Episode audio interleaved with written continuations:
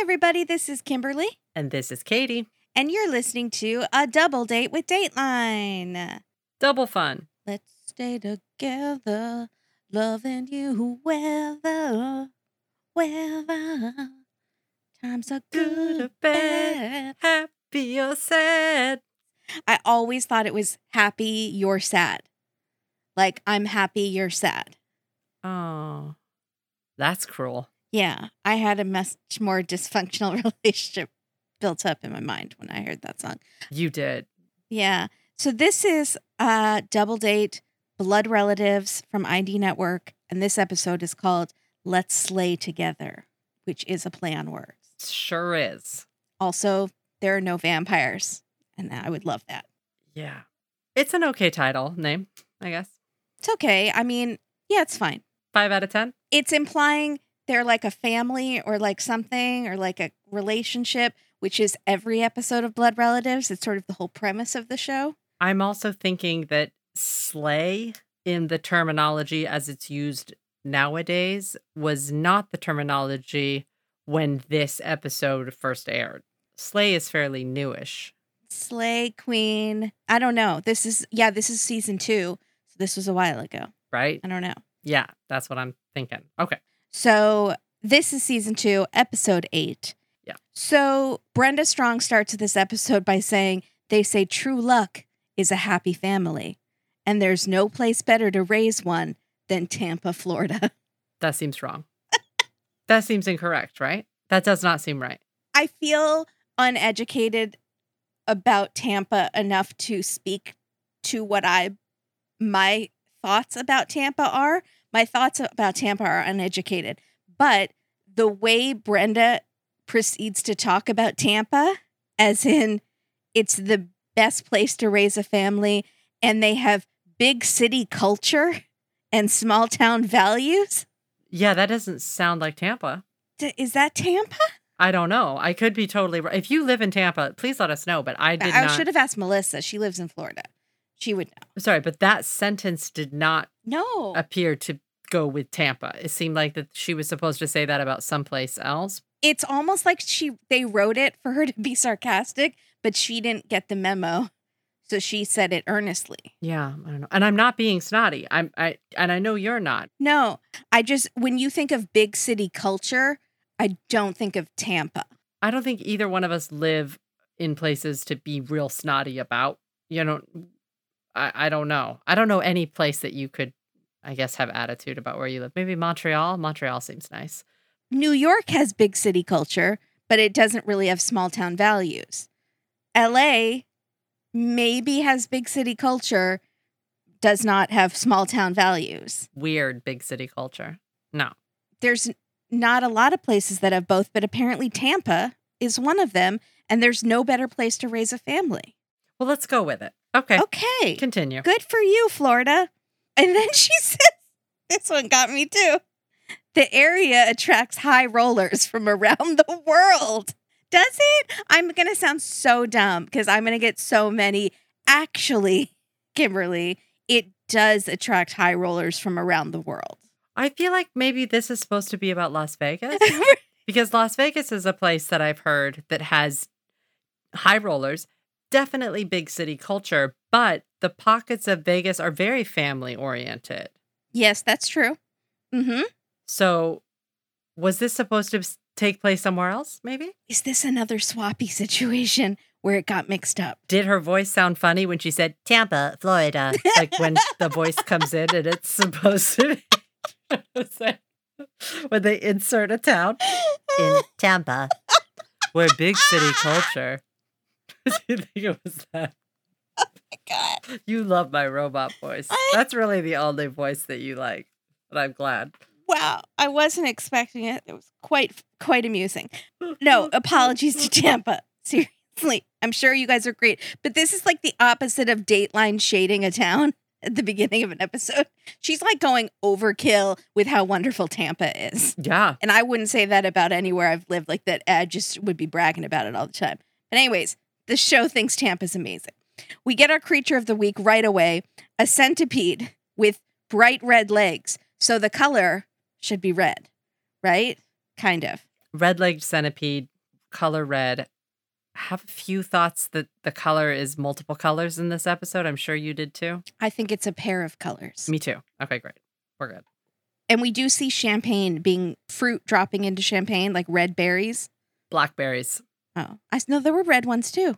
There were, but the fruit being physically dropped were blackberries, boysenberries, like a blackberry. Well, now I don't understand. Well, I felt like that was, I don't know. I was like, I raised an eyebrow. I didn't know why, but go ahead. Well, our family are the Dampiers. They are a black family. Is that why it was a blackberry? That's why I raised my eyebrow. And I was like, why are we getting blackberries? This is probably our first family of color. No, we've had one Hispanic family. In blood relatives, it is. So Jeffrey Dampier is a handsome man with a million dollar smile, wears white with a red tie, but then mostly he's wearing silver gray. So he won the $20 million lotto in, not in Florida, in Illinois, then moved to Florida. They're a Chicago family transplanted in Tampa. We see him with the giant check. And then we meet his daughter doing an interview. She's like a real person being interviewed on the show, but she is never mentioned in the episode. Not once. Do they even mention that he has children? Do they? Well, now I noticed that her heading says it doesn't say Jeffrey's daughter, it just says daughter. So whose daughter is she? I thought it was his daughter. I think it might not be because it says her name and then Dampier's her last name, and then underneath it it says daughter. So Huh. question mark. Might not be Jeffrey's daughter. Whose daughter is she? We don't know. She may not want us to know. If they want to keep us in the dark about the themes of the show, they're doing a really good job.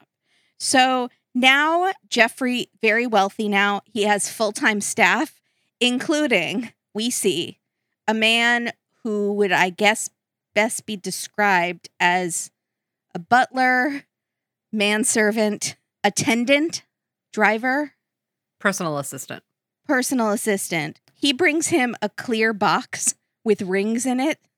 It's like clear glass, but with silver accents in this box. And then he opens the box, and then Jeffrey picks out some jewelry that he wants to wear. It's very strange. It's very luxurious. It's super posh, but also this man, who I'm going to call Ryan, super cute, is 100% an actor we've seen before on Blood Relatives. I'm 1000% sure. Oh. So Ryan, who I'm just saying his name is Ryan, I think he might be the one in where they are all in orange and they go on the mud run, but I could be wrong. He's one of those generic good looking white guys on this show. So we see the centipede crawling up the house. Jeffrey, we find out, is married to his second wife, Crystal, which took me a second. I know it's not on purpose. I know it's just because they won the lottery. There's lots of crystals in this episode. There's lots of blings. There is. I thought it was very apropos that her name was Crystal. It's very apropos. So she's all in silver, and he gets down on the ground and puts a silver shoe on her, like Cinderella. And then he puts a giant ring on her finger, which her nails are all painted silver. And then she puts a necklace on, a silver heart necklace. And the daughter, see, this is why I think it was maybe it was Crystal's daughter. The daughter, the real daughter, says she was sweet and grounded and she kept her job at the insurance agency even though her new husband won the lottery. So she seems to have her head on straight, Crystal. But then they also made a point to tell us that they met after he won the money. After he won, the, but they re- met at a skating rink. They didn't meet on like Who Wants to Marry a Millionaire. Sugarbabies.com. They just met at the skating rink, which I think is super cute. It is cute. So they are deeply in love, a family friend tells us. Then we see the centipede crawling into some fancy white shoes that are Jeffrey's. And that's now my new biggest fear. Also, how did they train the centipede to do that? With treats? Who is the centipede wrangler? Yes. Oh, I bet they put little leaves in there. Little leaves in the shoe and then just set up the camera and waited for him to just go in there. They probably have about 45 shots of the centipede crawling into the shoe and they picked the best one. You know, the centipede was not cooperating. that took like half a day. I just feel like that time could have been no, it was an effective shot. it was well worth it, I guess. No, that shot was at 6 a.m. or at 10 o'clock at night. People were either just getting there for the day and already angry or really wanted to go home. You know that's when that shot was taken. Or maybe when everyone was on lunch. That was the second unit production doing that. That was not the first unit. Second unit. Yep, there we go. We did it. Nailed it. Centipede is strictly second unit. So Jeffrey puts the shoes on, but he doesn't scream like a little girl, which I would have. So I'm guessing the centipede is not real to the family and only real to us. It's one of those kind of situations. You know, Katie shaking her head. I know. I do like to analyze if we are supposed to see this creature, and sometimes it's you can't tell, and sometimes it's one or the other. And if you're new to blood relatives, there's always a creature and there's always a color. Yeah. So Jeffrey invites Crystal's two younger sisters to move to Florida to basically for him to pay for everything. He's very generous with his money and his new wife's sisters. So Victoria is the younger sister. She's in college. Jeffrey is paying for her school and car and apartment. And there's Terry, who's a good girl also, but she has a big personality, which is what people say about me. No, thank you. So Oh, she has earrings that are silver that say 7 Eleven. So get ready for an adventure because it took me a long time to figure out why 7 Eleven was everywhere. And then it turned out I was totally wrong. it's everywhere. I've seen it. Is it more than twice? Did I miss it? It's about 15 times. Yeah. But it's okay. I did the recap. It's not your job to notice all those things.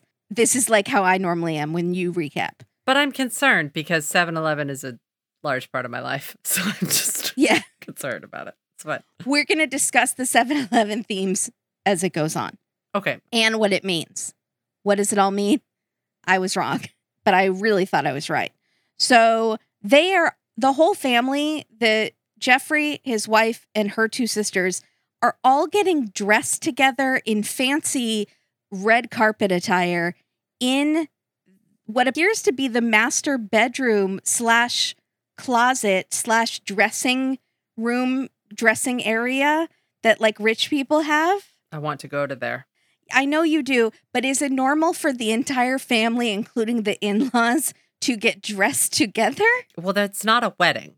If it was a wedding, I'd say yes. Yeah, no, it's not definitely not a wedding. No, I think they're just enjoying each other's company. And I could see how a close knit family could just all like kind of be putting on the finishing touches and all kind of wind up in this massive area that has a bunch of mirrors and, you know, they're just sort of primping and enjoying their luxuries. Yes. That makes sense to me. It didn't strike me as odd. It worked. they start dancing too in the dressing area. They needed business. So the director said, "Hey, can you guys dance or do something?" And they're like, "Sure." And so they're just they're they're trying to show that they're having a good time enjoying their wealth. I get what the idea they're trying to produce. The overall idea. Maybe rich people do. And the whole house though is white. So my first thought was actually that the color was going to be white, to be honest, until we start seeing the silver. They're all in silvers and pops of red. So I would guess that red and silver are our colors. 100%. Okay. I also did think for a second it, because of the white shoes, it was white. Yeah, that's true. But I do really like white shoes. When men wear white shoes sometimes, I think that's kind of fun. That's all. Okay. And that was clothing tips from Katie. No, it wasn't even tips. It was musings. It was just thoughts on life. Musings by Katie. Sometimes white shoes are fun. Exclamation point. Done. So the family all walks down the stairs, and they do this a lot where they walk single file in a very dramatic way. We noticed that, but they're dressed so fancily that it kind of makes sense that they're walking slow motion down a staircase. Yeah, they want to be seen. Yeah. Again, it's very dynasty. Drink all of this in. Yeah. And they are the most good looking family I've ever seen on television. It's remarkable. Uh, For real. It's insane. Also, at what point do I get to start wearing formal attire at home to just live? I mean, they don't. This is what gets to you because in the second you find out that no one in the family except for Jeffrey knows where they're going. So they're just dressed up for they don't even know what. Maybe he just told them get really dressed up, I think that's so fun. or do they just dress like the, like this every day? to watch football. No, I think that he said, "Get, we're gonna get really, we're going somewhere."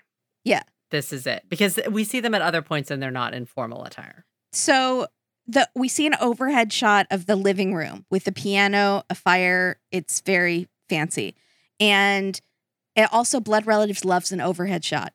Have you noticed that? They really do. Mm-hmm. Jeffrey was generous with the family, and we see him handing out envelopes to all of the women, and they all scream when they open them. And I thought it was money. Like, obviously, we had an episode where a dad was giving out money to his three daughters. It was just a check.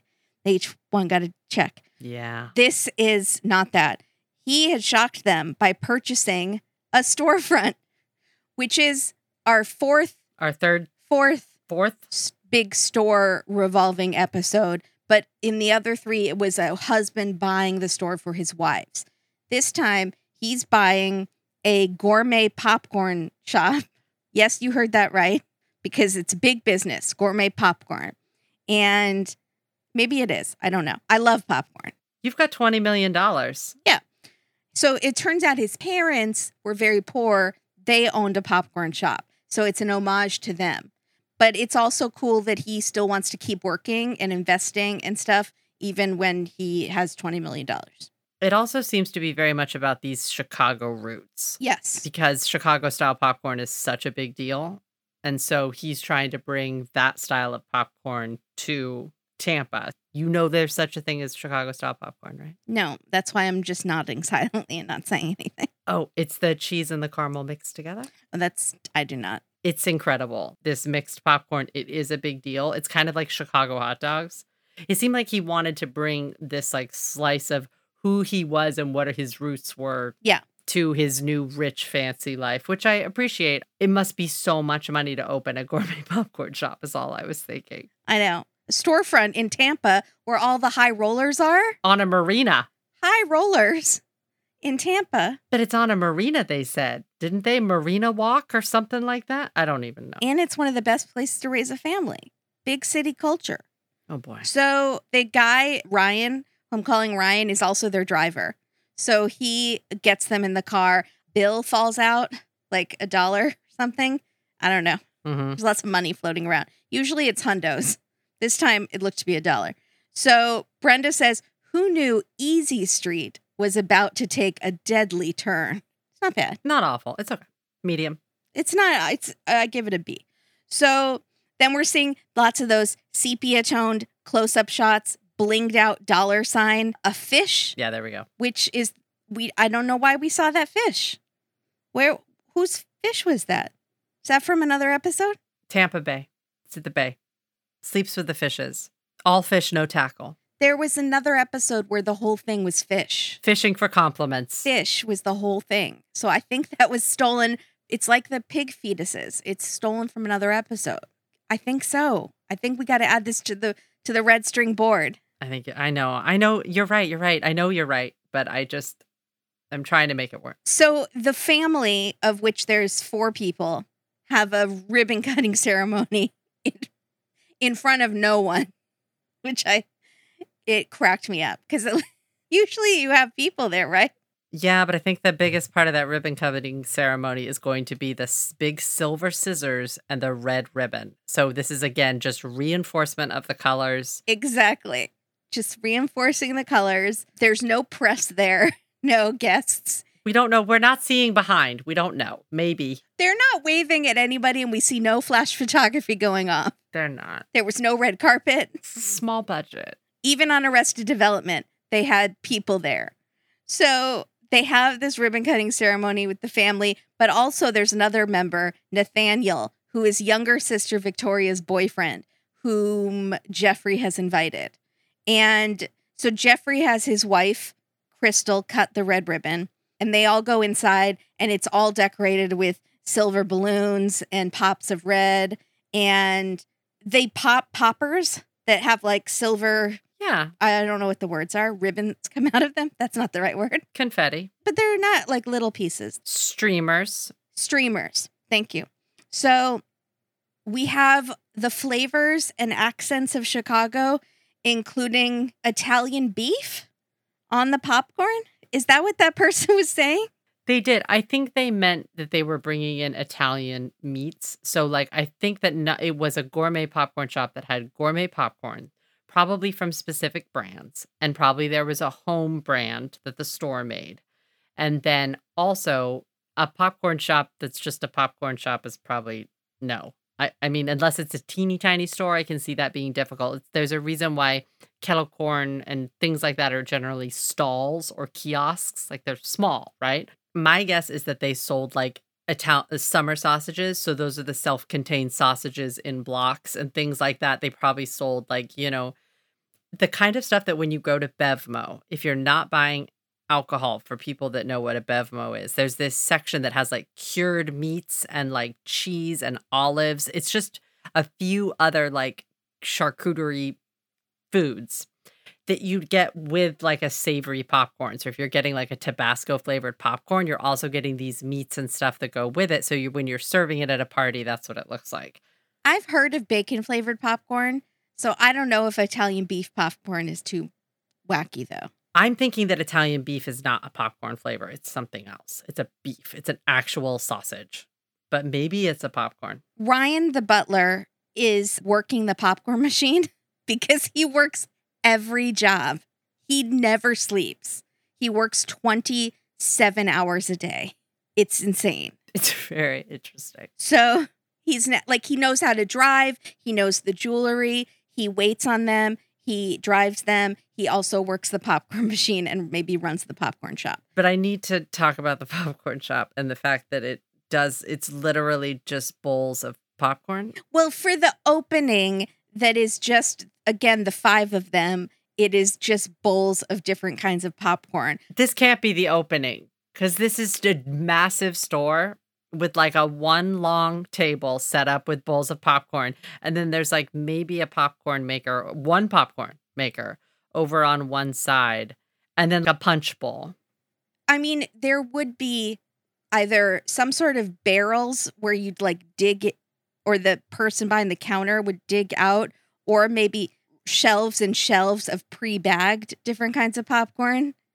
Or like at a candy shop with the where you have little you know, you scoop out. So, but there's none of that. It's just the table. So maybe it was not the really opening, although those fancy invitations he gave them in those envelopes said opening. They're informal attire. It was a opening, Katie. It was a grand opening. Yeah. So everyone is involved in the popcorn shop. Crystal, not really. She works in insurance. She's proud of him for working, even though he won the lottery. Victoria is a part time employee. The centipede also works there, getting minimum wage though, because they don't have a union yet, the centipedes. The popcorn shop has bugs also. He is crawling over the popcorn with the red paper in it. So maybe that's another flavor. oh, I'm crazy. This place, this ipopgourmetpopcorn.com, has like bacon cheeseburger gourmet popcorn, bacon ranch gourmet popcorn, barbecue gourmet popcorn, buffalo blue cheese gourmet popcorn, and it's all popcorn. It's not actual food, it's popcorn. I think I was wrong about the sausages. Excuse me. That's okay. Would you like to try some of this popcorn? This gourmet popcorn? I love popcorn, but I more of a traditionalist. I feel like this would be a really fun gift for you. Forget I said anything. I'm more of a traditionalist. Like I've tried that dill pickle popcorn from Trader Joe's and I don't love it. Yeah. So, yeah, I really just like salt and butter. So, or olive oil and salt. So, but could it be that there's a centipede flavored popcorn and it comes with live centipedes on top of it? And that's why the centipede was there. Absolutely not. He's invisible. So he's just there to show that we're continuing with blood relatives. Just don't forget where you are. You're in a blood relatives episode. Don't forget what show you're. It's for all the. It's for all the parents that are harried, running around their, with their kids, doing laundry, what show am I? Oh, I'm still watching Blood Relatives. Okay. Yeah. Oh, Centipede. Got it. Oh, this must be Blood Relatives. Yeah, got it. So Terry does not seem very interested in the popcorn shop. She rudely steps outside to smoke. When you are one fifth of a grand opening party, you should not step away disinterested because that is one fifth of the party going away. That's rude. She seems more than disinterested. She seems disgruntled. Yeah, she does. Like maybe she wasn't offered a job there or she wanted to invest. I don't know. She did, I don't know what her deal is. So Terry has issues. She has a big personality and 7 Eleven earrings. So she says she doesn't need the job. So she's not going to get a job there, even though Brenda Strong points out Jeffrey is literally funding her lifestyle. So, yeah, that tells you all you need to know about Terry. So, Terry is so bitter about something, we don't know, that she takes those silver scissors, Oh boy. cuts off a silver balloon outside, and it goes up to the sky where it will eventually land in the ocean and kill a sea turtle. So, thanks for that, blood relatives. It was very dramatic. It was like, Snip. this'll show him. I'm going to cut off one of these dozen balloons that are floating here, and just the one will be gone. Kimberly, That'll show my brother in law who is paying for my entire lifestyle. I'm disappointed with you. We've been doing blood relatives for a long time. What is she actually doing? I don't know. Snip. She's cut cutting ties with the family. But she only cut one tie out of the whole. Right. She's cutting herself. She cut herself free. Her, they are the bunch. Correct. She is separating herself from the bunch. Correct. Interesting. We'll see how that theory plays out in the rest of the episode. she is severing ties. So then we see the family. They're sitting outside at their house and they're playing silver shiny cards. The cards that Katie would own. They're very glittery, silver glittery playing cards. Yeah, I liked those cards. Yeah, I thought you might. So I do want to point out and give a compliment. Jeffrey, the actor, has great facial expressions in his reenactment. He does not really get lines. Really, almost none of them get lines. Brenda's doing most of the talking, but you like feel what he's saying. Like he's j- joking around and playing cards and like swinging people around. Like I felt it. He was the life of the party. I think you might have been mesmerized by his unbelievably attractive smile. He has a million dollars. It's a $20 million smile. What can you say? It really is. Yeah. But I felt like he was really giving it his all. He wasn't phoning it in. Nope, not a bit. He was great. So then it turns out that there are little an issue in the marriage, which is that Crystal feels that too many people are asking her husband for money, and he is way too generous with his whole extended family. He has a bunch of brothers and sisters that we never see or hear from, but apparently he's giving them money too, and he's giving her two sisters money. Which is how you do it, by the way, if you win the lottery. I've been over this and over this. You've been over this with me that we each owe each other a million dollars, No, my thought, a boat. well, yeah, but my thought is you give everyone the exact same amount. Come up with an amount. All extended family gets exactly the same amount. Immediate family gets another amount.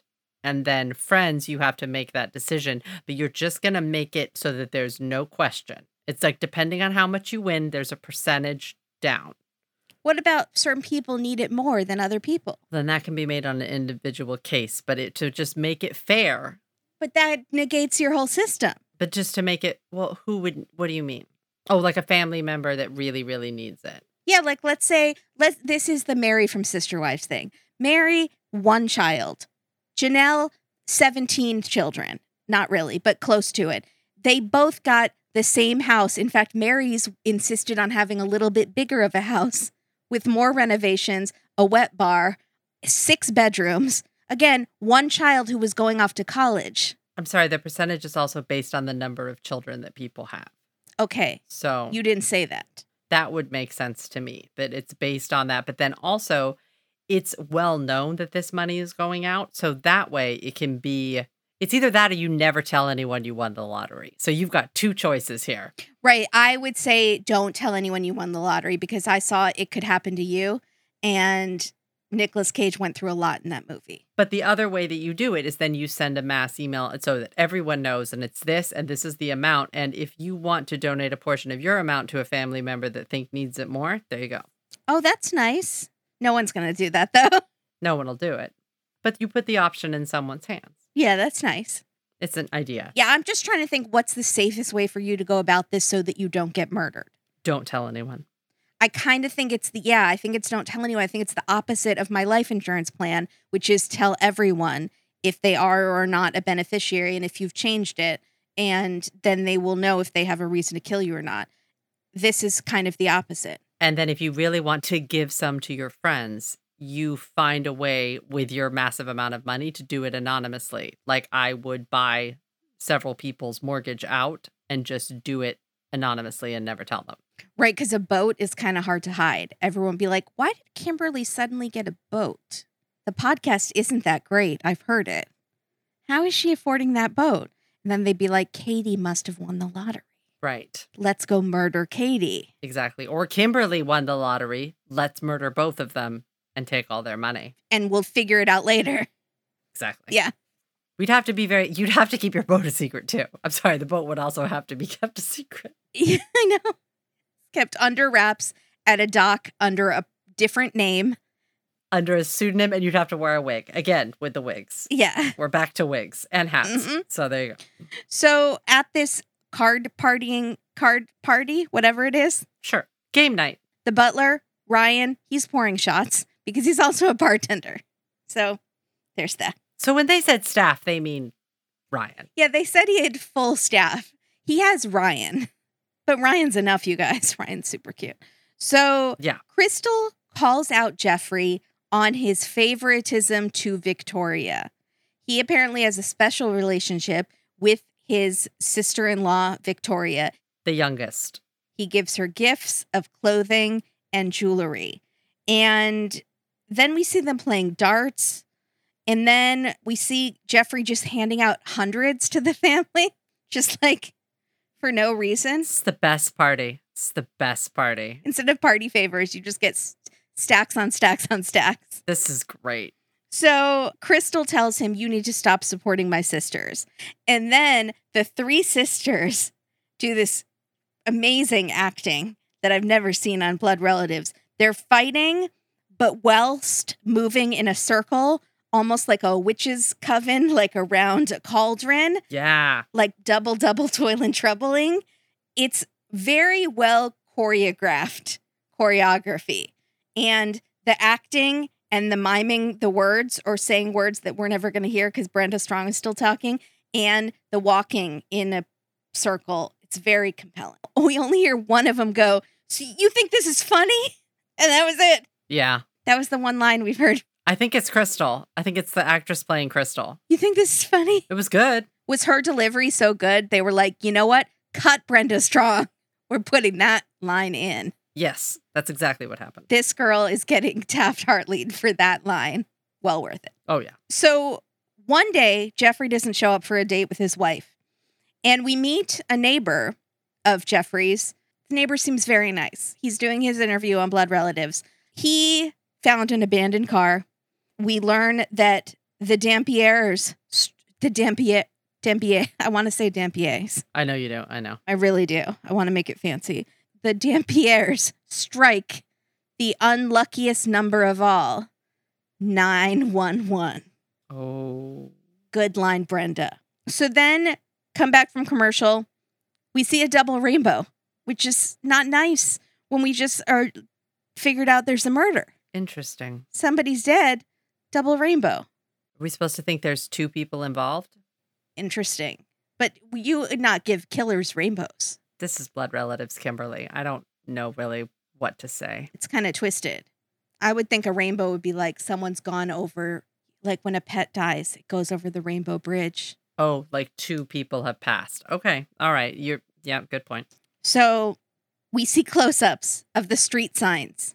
Did you see where the car was found? I did. This is the one, this is the other one I saw.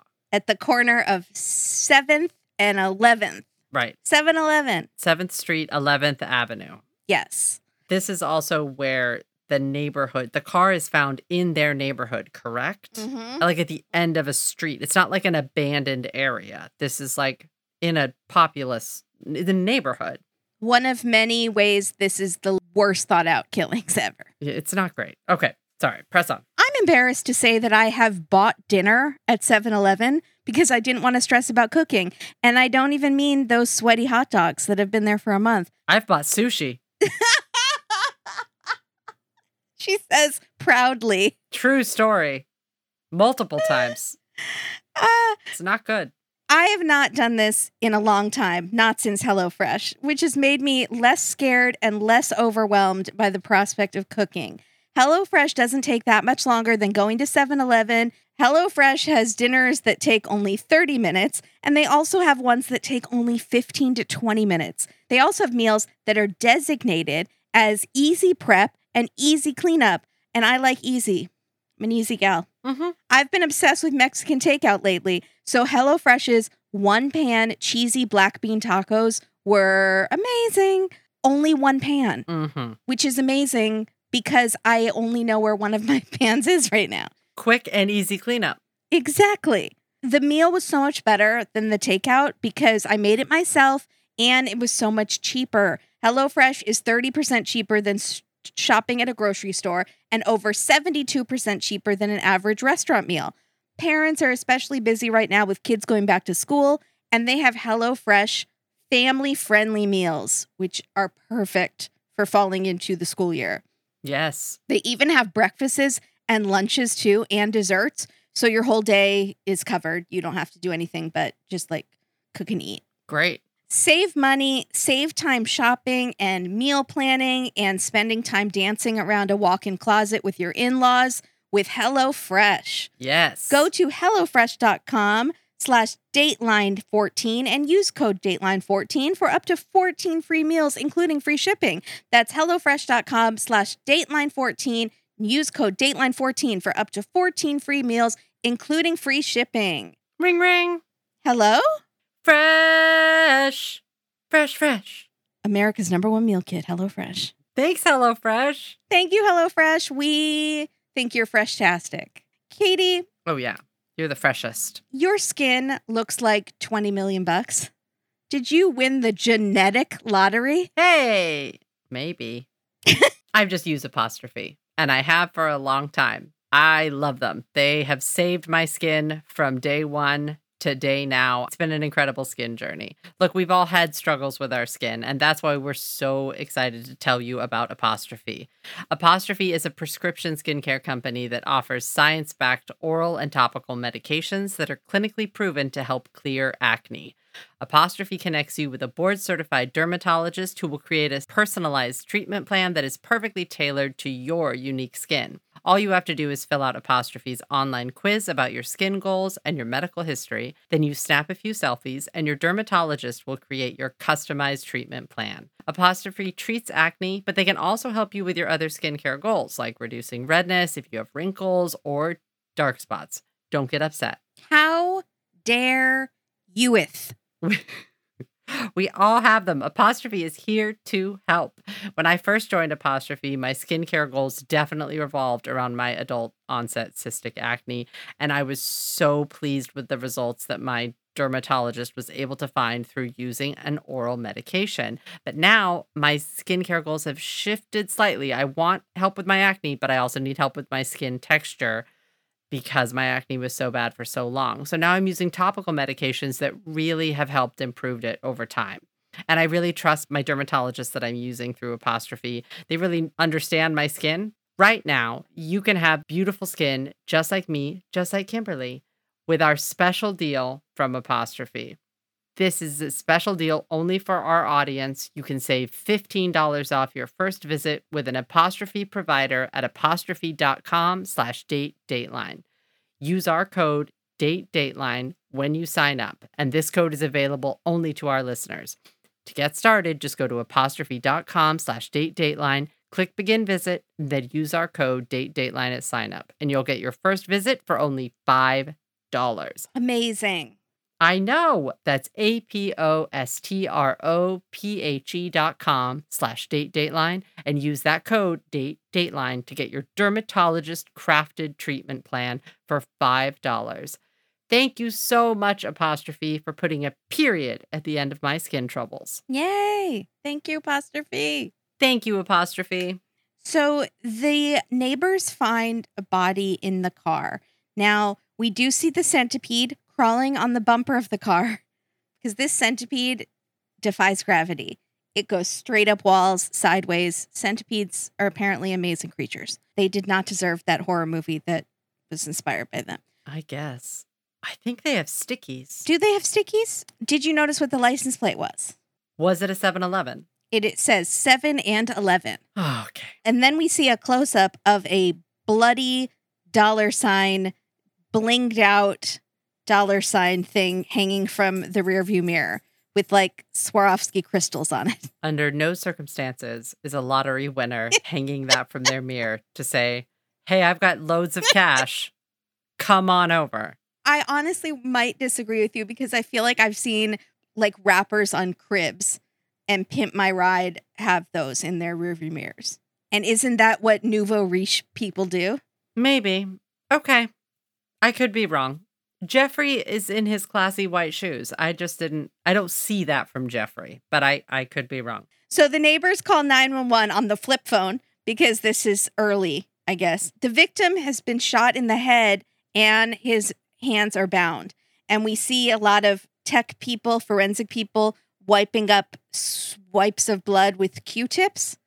Which is that how they do it? It seems like the fibers of the Q-tips would not be good for the blood. I don't know. Forensics call me. I think they're soaking it into the Q-tip.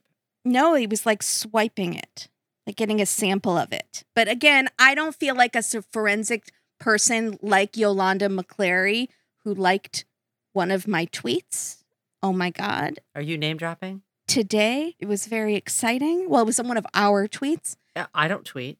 Well, it was our podcast tweet. I don't think one of them consulted on blood relatives. I don't think they had a forensic on set person.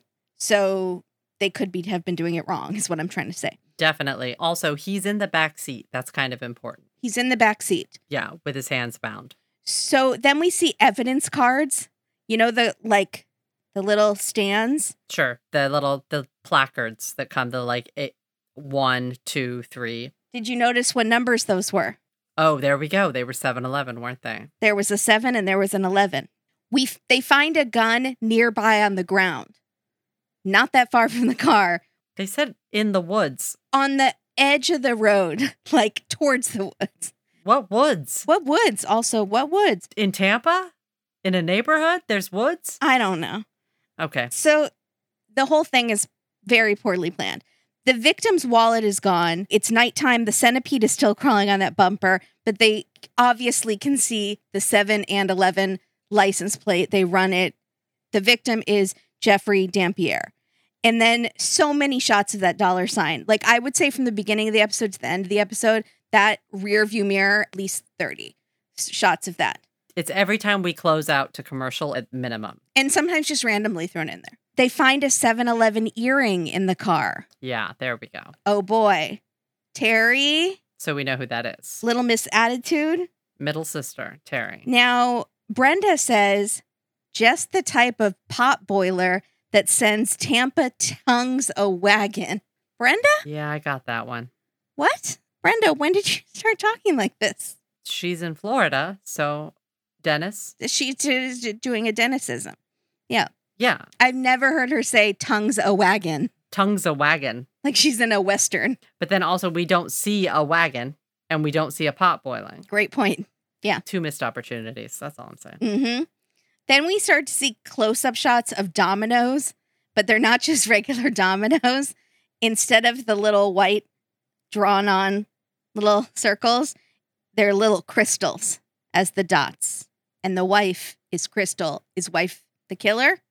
Oh, there we go. Is this the first time we see dominoes? I mean, they have, yeah, for sure. But we've seen, so now we've seen the, and so we later will find out the dominoes belong to one of the detectives in the interrogation room. Because for some reason, detectives on this show like to A, whittle, B, play dominoes. They no, they like to have stuff with their hands. They like to have objects. They like to do the business, have business. But there was a second thing that we saw r- more recently that was like Whitlin, a Whitlin, as Brenda would say. no, I'm forgetting it. Oh, what was he doing? I want to say he was playing a lute, but he wasn't. It wasn't something. It was what was he doing? It was like something like that, strange like that. It was something uh, eating an apple, I remember. Oh, I'm forgetting it right now, but I know what you're talking about. But the dominoes were interesting because what I don't understand is why we don't have the dominoes introduced when they're playing the cards. It would have been really easy for some people to be playing dominoes and some people to be playing cards or just not have the cards at all. Yeah, well, the cards were silver. Okay. The prop person found those silver cards and was determined to use them. Okay. So were the dominoes. They had silver crystals in them. I mean, we didn't have anyone else whittling in the whittling episode. That was just the detective's thing. Right. But this would have been a very easy tie in. Yeah, you're no, you're right. I guess is what I'm saying. We had a game night. So we see the centipede crawling vertically up the house number in front of the house. Is the house number 711? The house number is 7117. Okay. So then we actually meet the real Crystal. She's in our interview. I was shocked. Yeah. Yeah. So she says that the police came to the door to tell her. Now, in the reenactment, right away, the actress does not seem sad. She kind of seems mad or annoyed. Not at all. She has a little bit of that Terry energy at the grand opening. Irritable. Yeah, irritable. And the butler, Ryan, is waiting on her. The police think she's acting odd. So the that reenactment was not just the actress doing a bad acting job. She was acting the way she was supposed to be acting because the police thought she was acting odd. The real Crystal that we see in interviews is crying and has plenty of emotion. Is definitely tearing up right from the jump. So she says that Jeffrey didn't show up to their date. She called the popcorn shop. She said, Did he leave with someone? Where was he going? She seems very suspicious. Kind of like she thinks he's fooling around a little bit. Like, or he has some shady business she doesn't know. Yes. So, right? Wouldn't you say? Like he was fooling around. Yeah. So, police have found Terry, sister in law Terry, near the site of the murder, walking in the middle of the road, very disheveled. And they don't know who she is at first. They just pull her over because she's walking in the middle of the road looking disheveled. And she says, Fun. My boyfriend dropped me off in the middle of the road and left me there. And they're like, Why didn't you flag us down? You see all the sirens half a block away because you're like half a block from the murder. You didn't get very far. They're very suspicious of her. So they pull her into interrogation, and that's when we see the detective. And she's trying to flag down a civilian. She's trying to flag down a car that's specifically not a police car. So Terry's interrogation and the detective put down domino pieces. And she tells them she was visiting with Victoria when Jeffrey showed up, and Victoria's boyfriend, Nathaniel, pulled a gun on all of them. And she's shocked. So she's immediately throwing Nathaniel under the bus. Mm-hmm. But Victoria, too. She's making it seem kind of like Victoria was in on it. And so they made them go to the car, and the plan was to go to the popcorn shop to get the money from the safe. And she says Nathaniel was the mastermind, and Victoria shot Jeffrey in the car. And she was a victim in all of it. She had nothing to do with it. She just happened to be there. And then we see a family photo Mm. of them all, and they're dressed in gray and blue, pops of bright blue. I know. Why did are they just messing with us? We have to let that go. I'm assuming that the pop was supposed to be blue for the episode, but then when they had the centipede with the red legs, they're like, oh, let's make it red. Couldn't they have just corrected that in Photoshop? They don't have that kind of money. I have to pretend like I didn't see it. I, w- I wish I could, but I can't. Unsee it. It's deep in me now. So That's terrible. we learn from Brenda that coming up a shocking twist that will haunt the Dampier family for generations. We won't really know until we meet the grandkids. So, but I guess we can assume. So, the police issue a statewide APB for Vicky and her boyfriend. A taxi driver calls in to say he drove them and because of his tip they're found and brought in. Is he getting any money for that? I don't think so. It wasn't a reward situation, just an APB. But good for that taxi driver. Maybe he gets good karma. Yeah, that's true. And you know what we learned on Wednesday? And as we know, karma drives a big bus. Karma drives a big bus And it's got everybody's address. and she's got everybody's address. Don't you forget it. so Victoria says she doesn't know anything about a murder as the detective officer p- keeps playing with the dominoes. They go over to Nathaniel in a different interrogation room. And he's like, Oh, yeah, I totally know about a murder. But I'm afraid I don't even love Victoria that much. It was all her doing. I just happened to be there. Wow. She stands strong and it's like, I don't even know what you're talking about. And her boyfriend right away is like, Yeah, it was her. So what? totally. I was gonna dump her anyways. What a The worst. what a D bag. So Wow. he said, I mean, he's probably a murderer, but he's also a D bag for doing that. So Yeah. he says, I was at the scene, but the murder was all Vicky. And the cop dramatically slides the domino over like in a movie. If you write a piece of, you write a number on a piece of paper, like I'm going to make you an offer, and then you slide the piece of paper over. That's how the detective slid this domino over. It was really, I don't know what it was supposed to mean, but I liked it. what number was on the domino? Was it a seven or an 11? I didn't, I don't know. I actually did not catch that. It had to have been. Why? Why do we have the dominoes? Why do we have the domino? Blood relatives. I'm sorry. I'm going to just jump to the heart of the matter right now. Yeah. Is there a point when Brenda says, and then that's when the dominoes started to fall? No. Was there a point where she started singing the Jessie J song, Domino? No, there was not. I'm infuriated by this show. Is there a little doggy named Domino that runs in and they're like, no, Domino, get back? Do the police order Domino's pizza? No, they do not. So at this point, I'm going to clip my own balloon from blood relatives. I'm severing ties. you are, as the housewives say, disengaging because it's too upsetting to be part of. Yeah, why, Brenda? Did you have to add that dead pig so that you can have that line about the pig?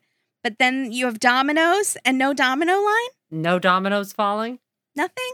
Yeah, and they didn't even take up the time to do a super dramatic shot with all the dominoes lined up and then a hand knocking them over. All the way down. But they can't afford that. That takes a lot of time on set. You have to have a talented intern do that.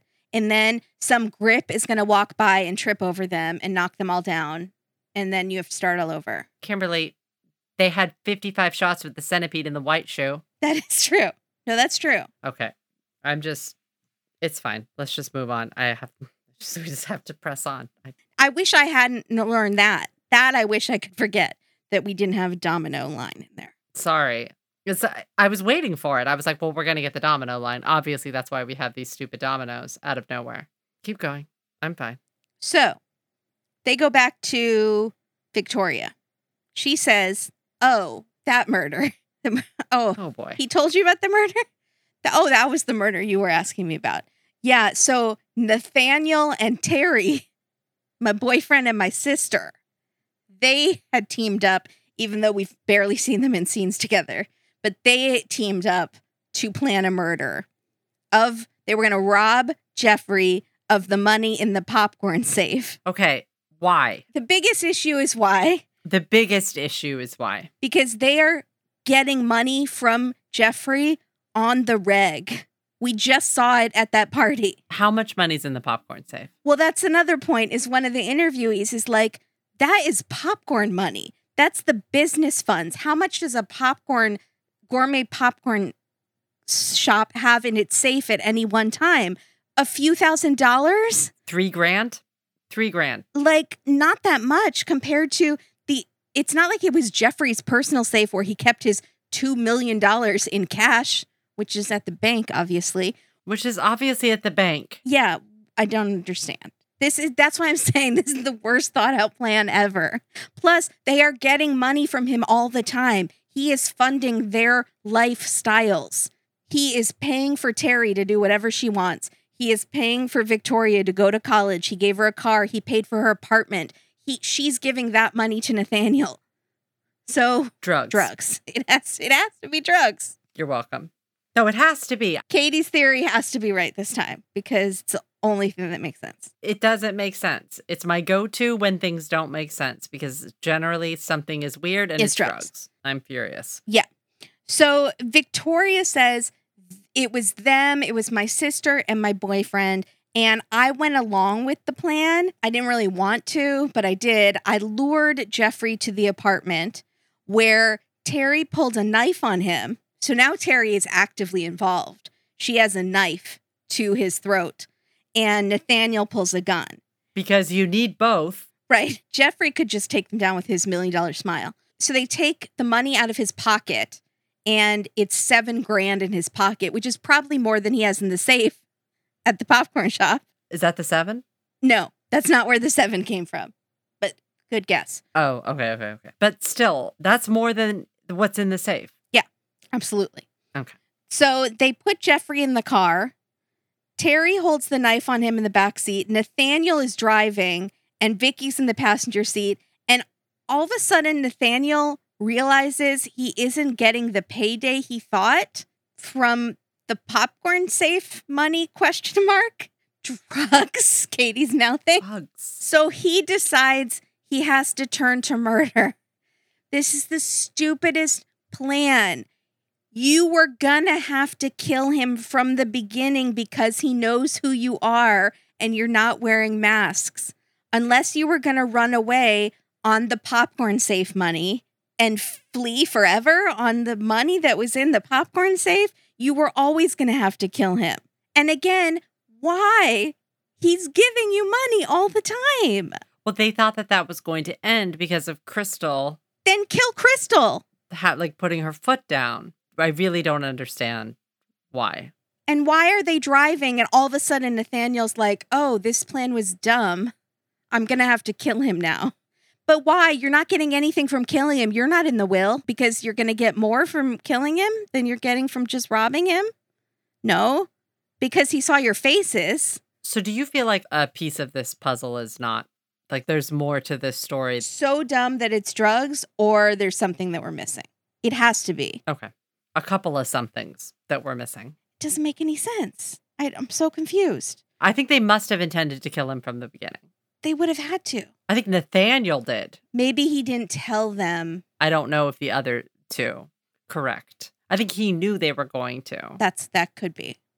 So because at this point this is Vicky telling the story. Right. This is Victoria. hmm So maybe she thinks that he just changed his mind in the car. I don't know. So Nathaniel is screaming, "Vicky, Vicky, shoot him." And so she kind of panics and she shoots him in the backseat and kills him. And then the three of them run off and they leave the knife and the gun on the ground near the crime scene. Were they wearing gloves? Did they wipe them off? These are all logical questions. Blood relatives would have us believe no. They literally leave the car and run away from the car. And then drop the weapons near the crime scene. I don't understand. They weren't wearing gloves and they didn't wipe them off. I don't understand. I don't understand. Okay. I had one thought. I think that why Nathaniel changed his mind in the car is because they did say that Jeffrey was yelling, and at one point, Jeffrey's yelling at Victoria, like, don't shoot me, don't kill me. And Nathaniel is saying, shoot him, shoot him, shoot him to Victoria, which is why she shot him to shut them both up. Yeah. I think what had happened and why Nathaniel changed his mind is that Jeffrey is saying there's only a grand in the safe. That Jeffrey actually uh, told them how much was in the safe at the popcorn place. Like, we're going to go there and you guys are going to be really upset because this money you think I'm keeping in the safe is not there. But then they have him a gun and a knife to him. They could have just said, well, then let's go back to the house. Where do you keep your money? Let's go to the bank. You can get out more money. Yeah. Logically, yes. While you have him alive, you have access to get a lot more money.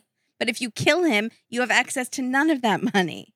Nate, dog, what are you doing? Especially because Crystal doesn't want you taking the money. Crystal doesn't want the sisters taking the money. The only way you're getting money is Jeffrey. Uh huh. because Crystal doesn't want to give you money. And she's going to inherit it all. And he would have given it to them on the sly, probably. He probably would have kept giving them money and just not told his wife.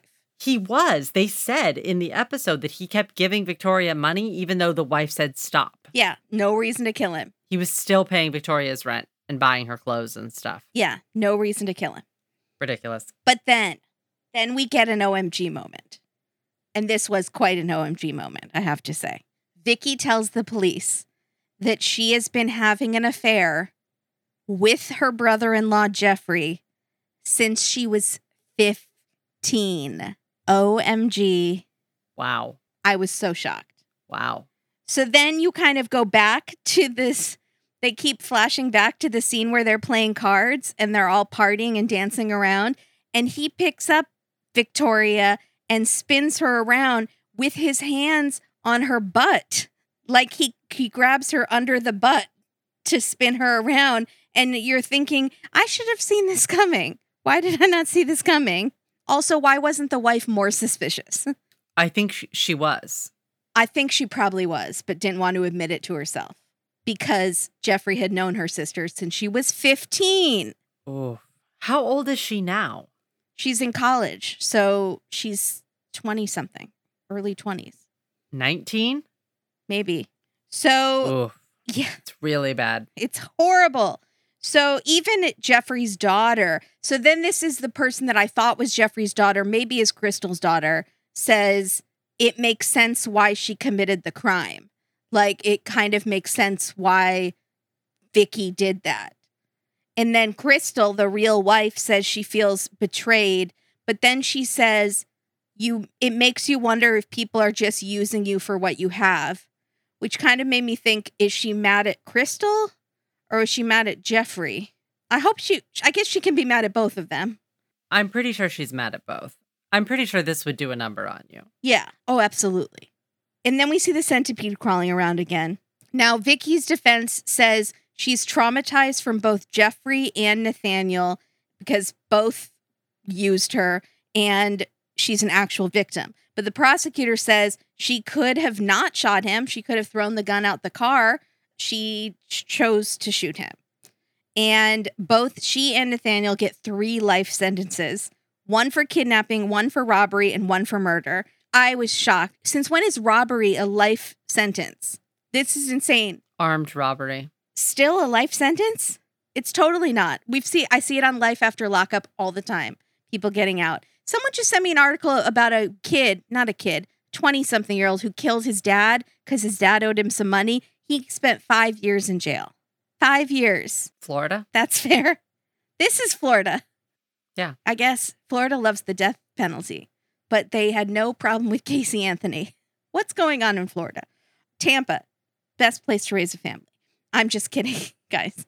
I'm going to get so much hate from Tampa. We don't know. We honestly don't know. We don't know about Tampa. We we know nothing. We don't know, you guys. So now Jeffrey's daughter says they all deserved life sentences. So at first I thought she was not really blaming Victoria because of what she'd been through, but then now it does seem sh- like she does va- blame Victoria, which is fine. I'm not going to say what her emotions should be about the situation. Terry isn't charged with anything because they have no proof What? that she held the knife or was involved, even though both of the killers independently said she was involved, right? I don't understand. Yeah. I don't either. How is she charged with absolutely nothing? She should be charged with accessory. Yeah, absolutely. She gets to go, though. Jeffrey's daughter or Crystal's daughter, apologies, don't know whose daughter she is, is mad at Jeffrey for having an affair with his sister in law. Let's be really clear, though, it's not an affair. She was 15 years old. That's not an affair. The reporter says here's a case where the biggest winner became the biggest loser. And Jillian Michaels popped out and did some squats. And everyone got in a big scale. And then all the dominoes fell. No, that didn't happen. Jeffrey's fortune is left to Crystal. Good, we liked Crystal. She wasn't involved. She wasn't, but I do kind of hope she got together with Ryan. He's super cute and a hard worker. He works 18 jobs. That's not real. I guess that's not real. And Ryan didn't give her the jewelry. Remember? He just gave Jeffrey the jewelry. She didn't ask for jewelry. Jeffrey puts a bunch of jewelry on her at the beginning. Well, because Jeffrey probably snapped his fingers and said, Ryan, my boy, like how people call servants in the movies. Ryan, my boy. Okay, like Downton Abbey. Yes. Yeah, fetch me a brandy and my box of jewels. Yes, Mr. Dampier. Dampier. Dampier. And then, as he's puffing a cigar, he picks out the jewelry. Crystal, my darling, these would look wonderful on you. Let me adorn them around your clavicle. And then puts them on her neck. I see. Well, why don't we wear the rubies tonight? Exactly. Okay, excellent.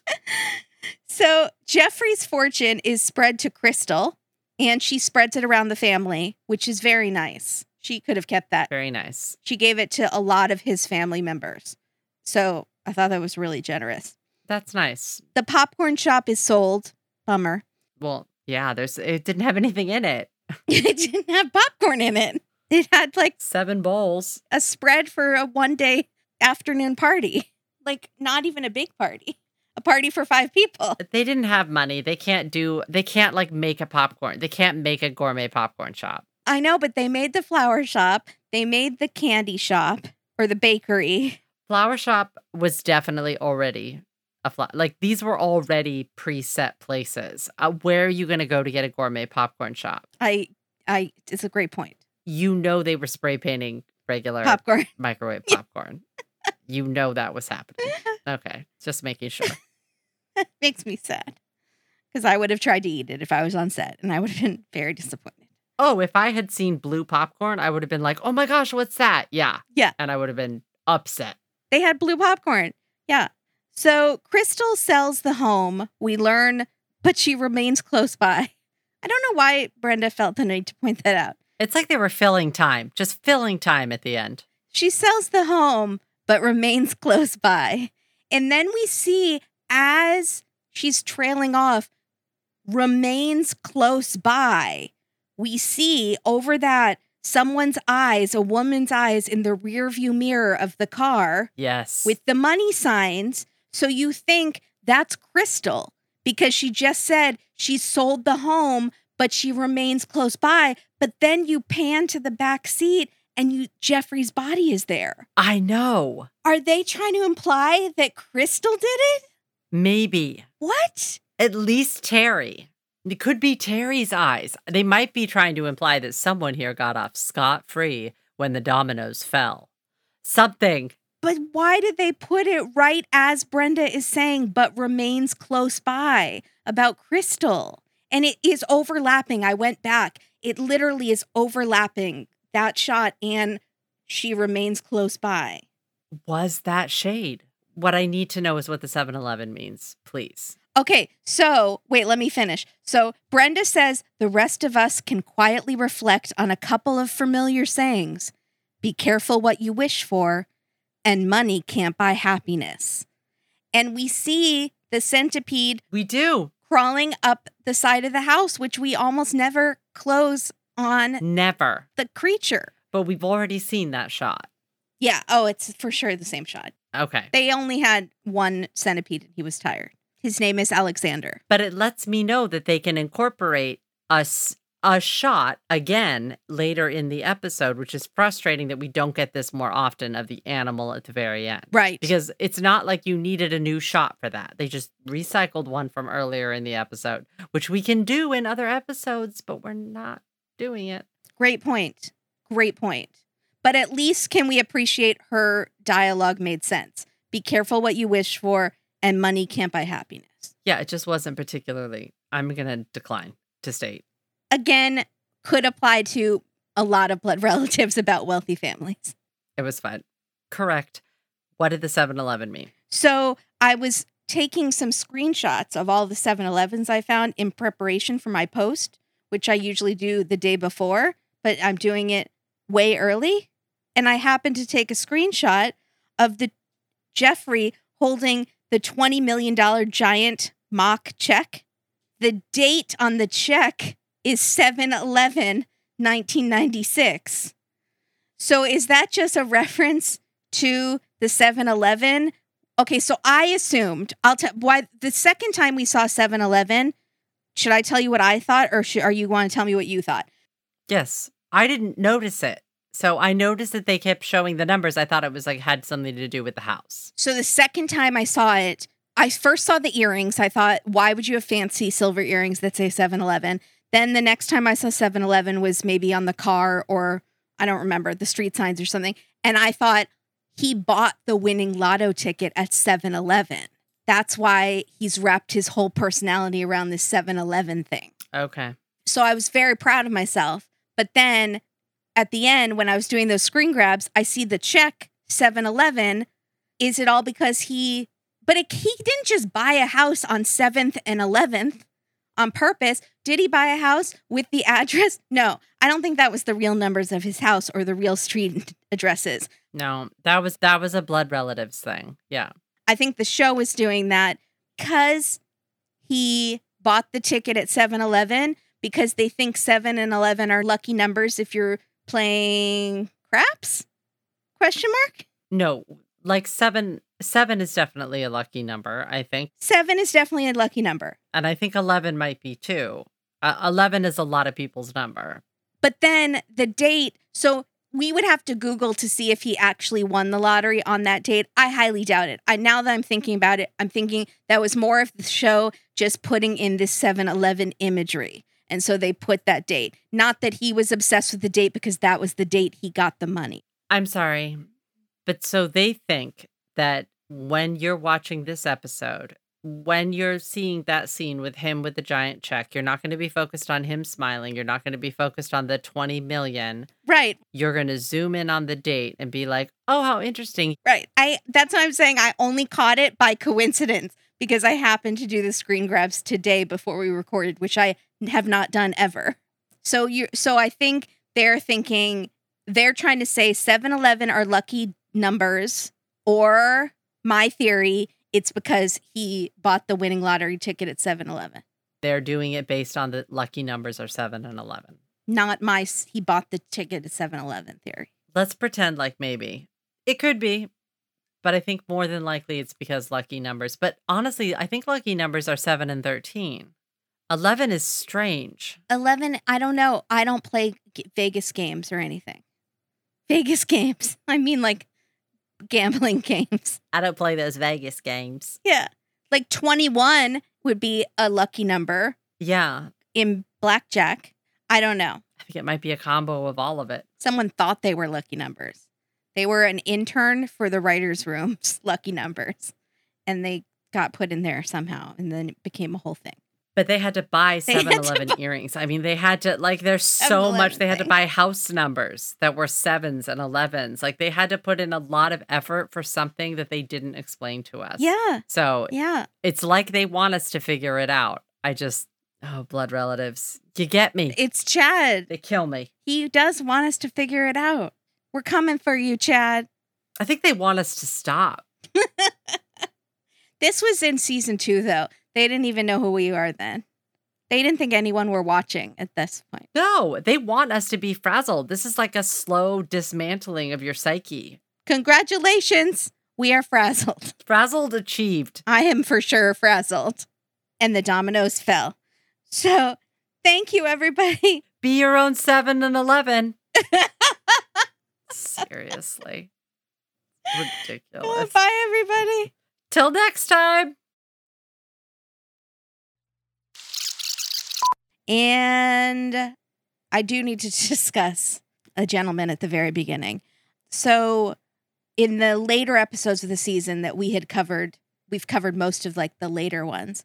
The opening shot of that model family with the blood dripping down, it's always the two daughters and the one son, right? So then I went back to the first season and it's the two daughters, I'm sorry, one daughter and one son that's very preppy looking and rich because they're supposed to be a really rich family, and this other son who's very scruffy and does not look rich and does not really fit in with the family. And he has a close up shot in the first season. Now we're in season two. That scruffy son is still there, along with the really rich looking preppy son, but his close up is gone. So now he's only in the wide shot, which as an actor, you think you've gotten this gig on ID Network as a model in their opening credits shot Mm-hmm. and you had a close up and your close up was taken away and then the next season you're completely gone and replaced with a girl it's not great i feel bad for him he's like the fifth Beatle. By the way, we are talking about the very opening credits of Blood Relatives, the series. Yeah. Why? The problem is that the opening credits did not change enough to warrant, like, oh, they completely revamped it. And the family has not changed enough except this one guy has been switched with a rich looking daughter so now they have two rich looking daughters a rich looking son very rich looking parents. They look like they should be on Dynasty or something. This one son never fit in, yet they kept him around for two seasons, even though they- took away his close up, and now he's replaced. It's if you're around, young man, will you reach out to us? I want to know your thoughts. Lawsuit? Maybe. D- did he try to sue? If you're in the opening credits of a show, are you paid residuals every time that show airs? That's a great question. I would guess no, Me neither. I would think it would be a flat fee one time. because you're like an extra. Yeah. So I would guess you get just standard day rates, like an extra would. One time flat fee. Yeah. You didn't have any lines. So poor guy. You're out there. Yeah.